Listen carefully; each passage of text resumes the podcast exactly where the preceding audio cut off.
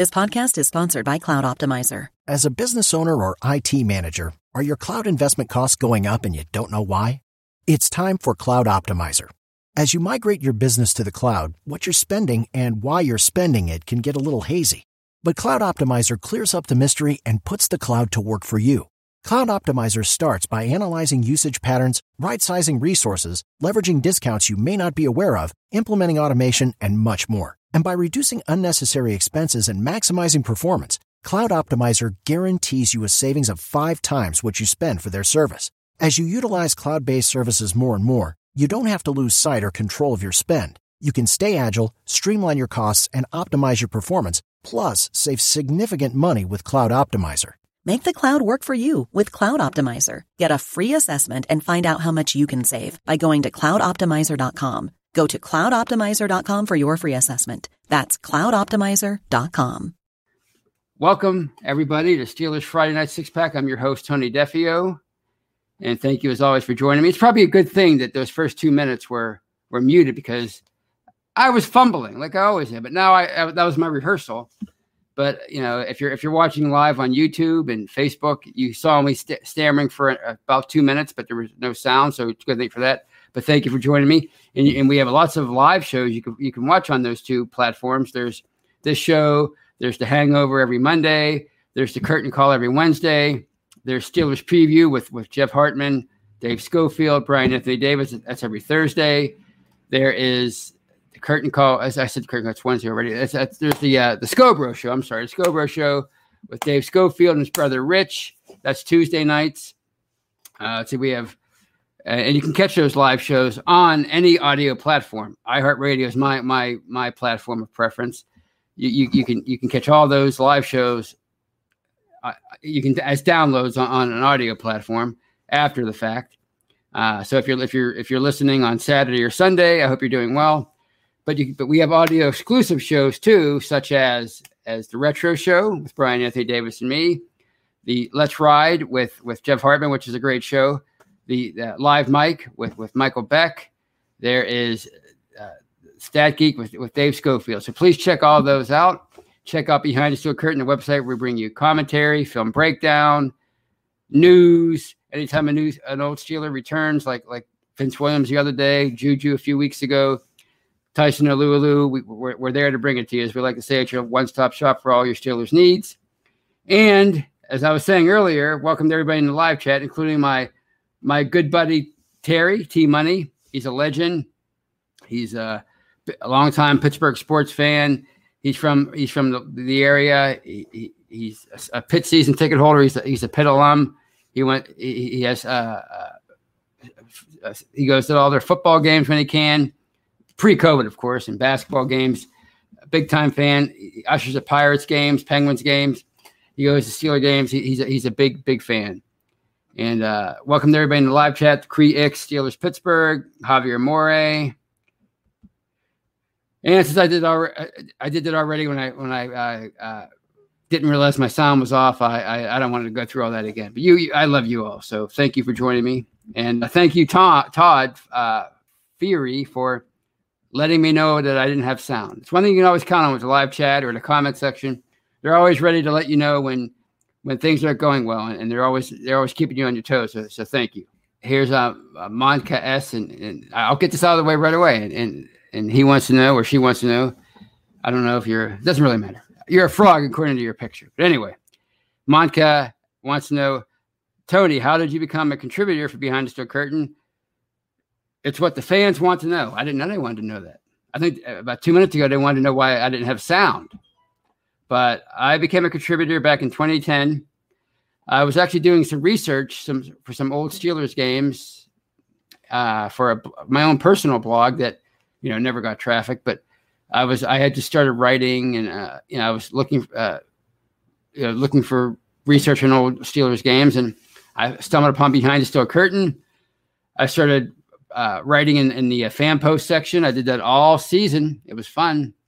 In many ways, it was my most fun or my funnest, poor grammar, year that I ever had writing for uh, uh, on Behind the Steel Curtain. Uh, you know, I you know I was not I was just a, a fan uh, fan writer, which is I get what I am now basically still. But it was so much fun.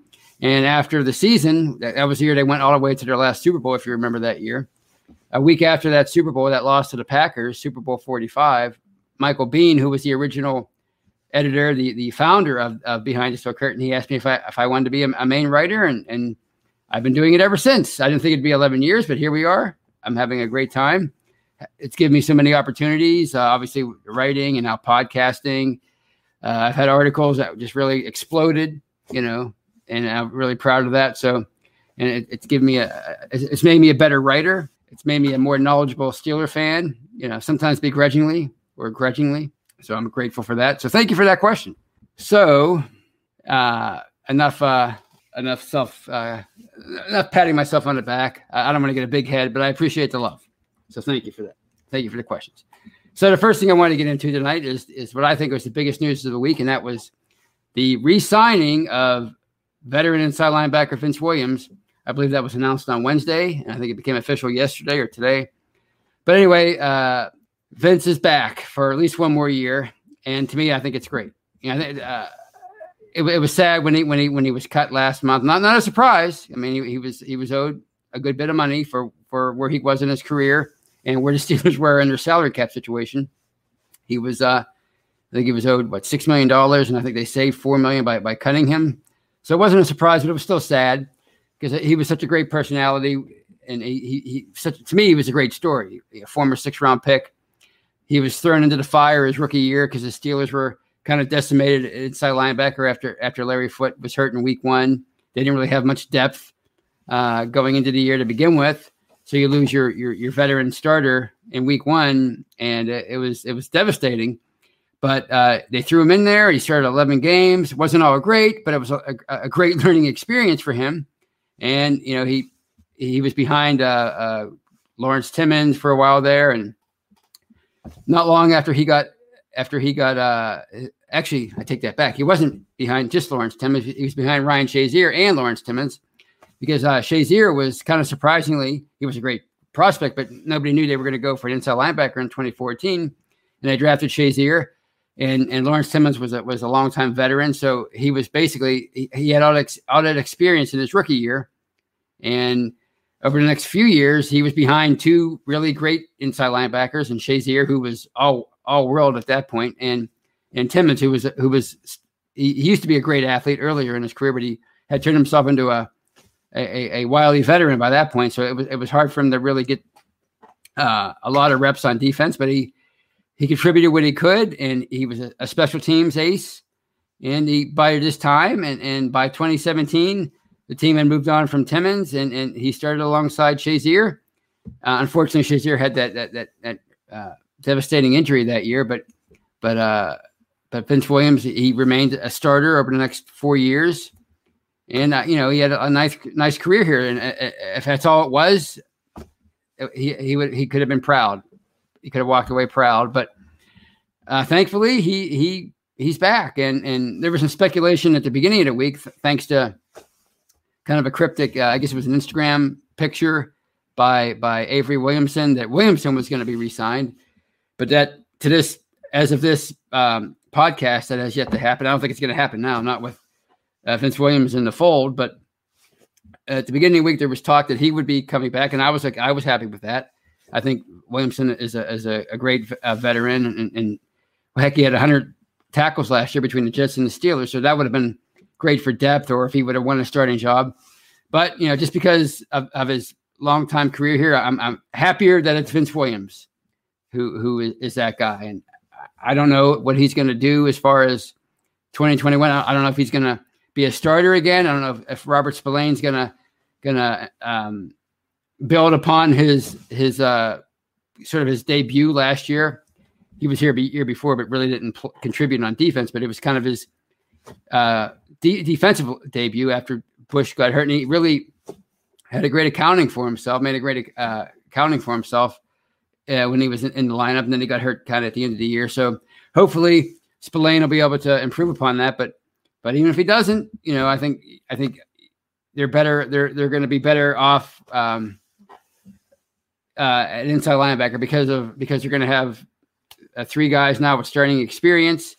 Uh, a solid veteran in Williams and two young guys in in, in Bush and, and Spillane. And obviously Bush is he's such an integral part of that defense to have him back in there. And I think whoever plays next to him, whether it's Williams or Spillane, he's going to make them a better player. Just like Shazier made made Williams a better player when when when they were together in 2017. So uh, whoever's next to Bush is gonna it, it's gonna it's gonna uh, they're gonna be able to be a, that that that ferocious run stuffer that both of them are capable of being both Williams and Spillane. I think we saw that last year with Spillane with the uh, the hit on Derrick Henry, that famous hit in October. And of course, we know Williams certainly loves to lay to wood, and and he's a pretty proficient pass rusher for for being Vince Williams. I mean, he's he's people consider him to be a step slow for it for his position, and he's poor at coverage or at least he's he's he's below average in a lot of people's eyes.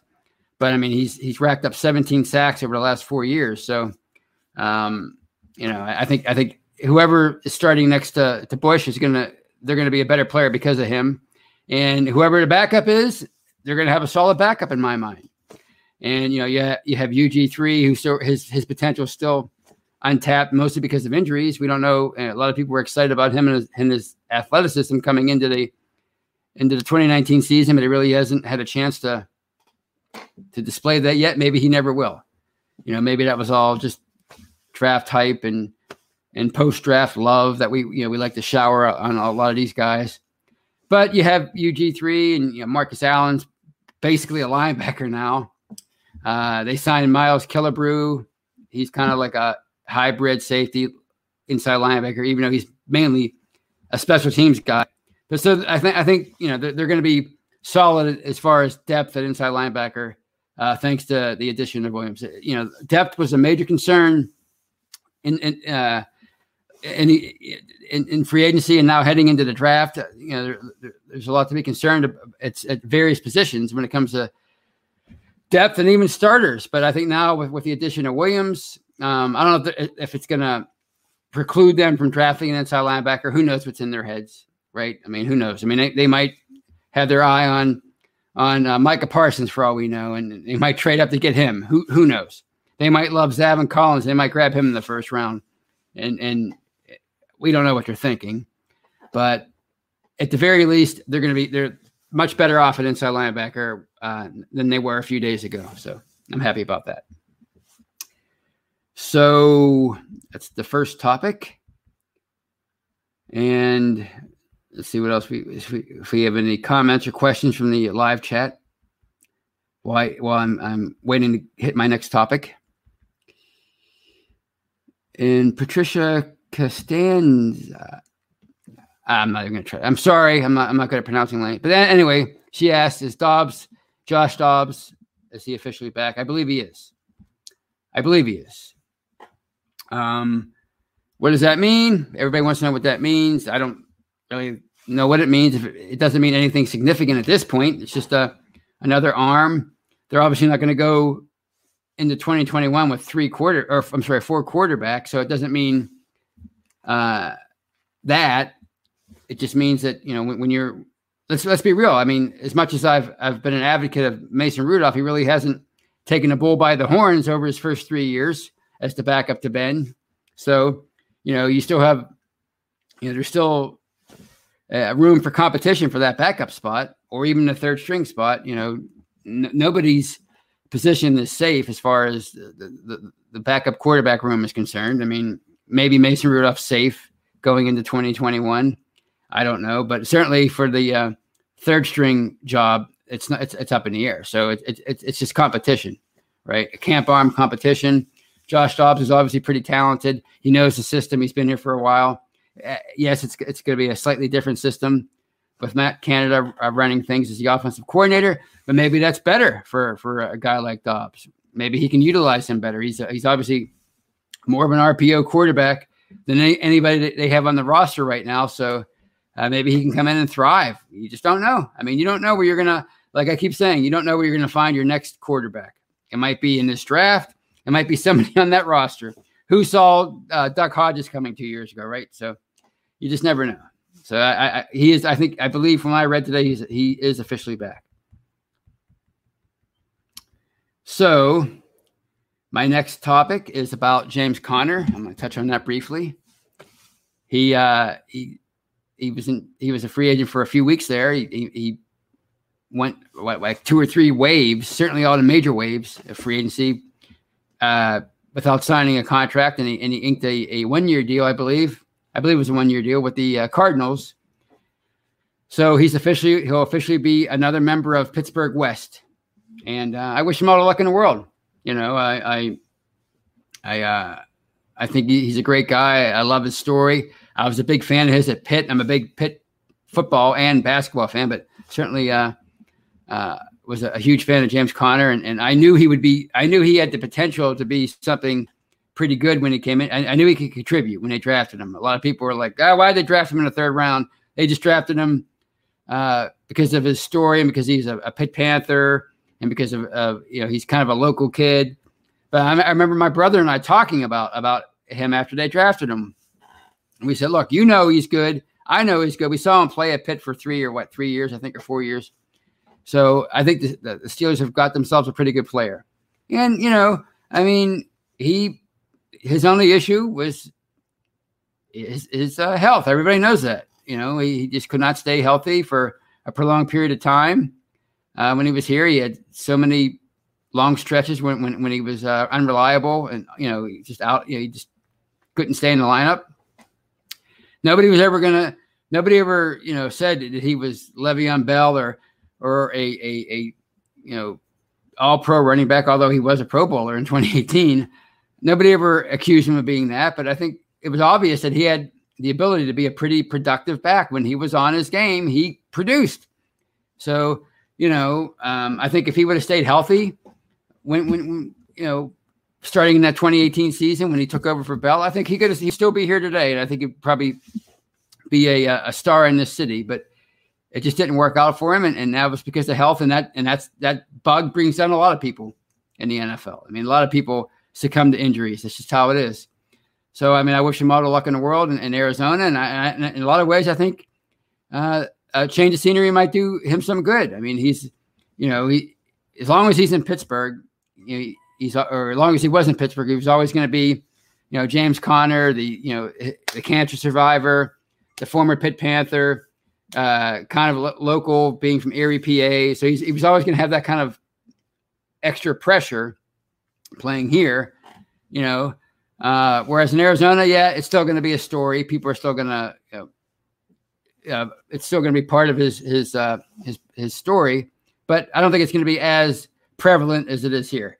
In Arizona, he'll get to be James Conner, the running back first before anything else, and hopefully he th- he thrives and and and put together a nice career for himself. You know, a lot of people are, are already suggesting that he, he should be he should stay, he should have re-signed here to be the backup, but I don't think he's ready for that. You know, he's well, he just played four. He, he's only played four years, basically uh, three if you count all the, the, the, the, games that he's missed with injury. So he's not ready at this stage of his career to admit that he's he's a backup. You know, I think he wants to still prove that he can start in this league, and maybe he'll give that he'll get that chance in Arizona. So best of luck to, to James Conner. So, on that note, I want to see if we have any any uh,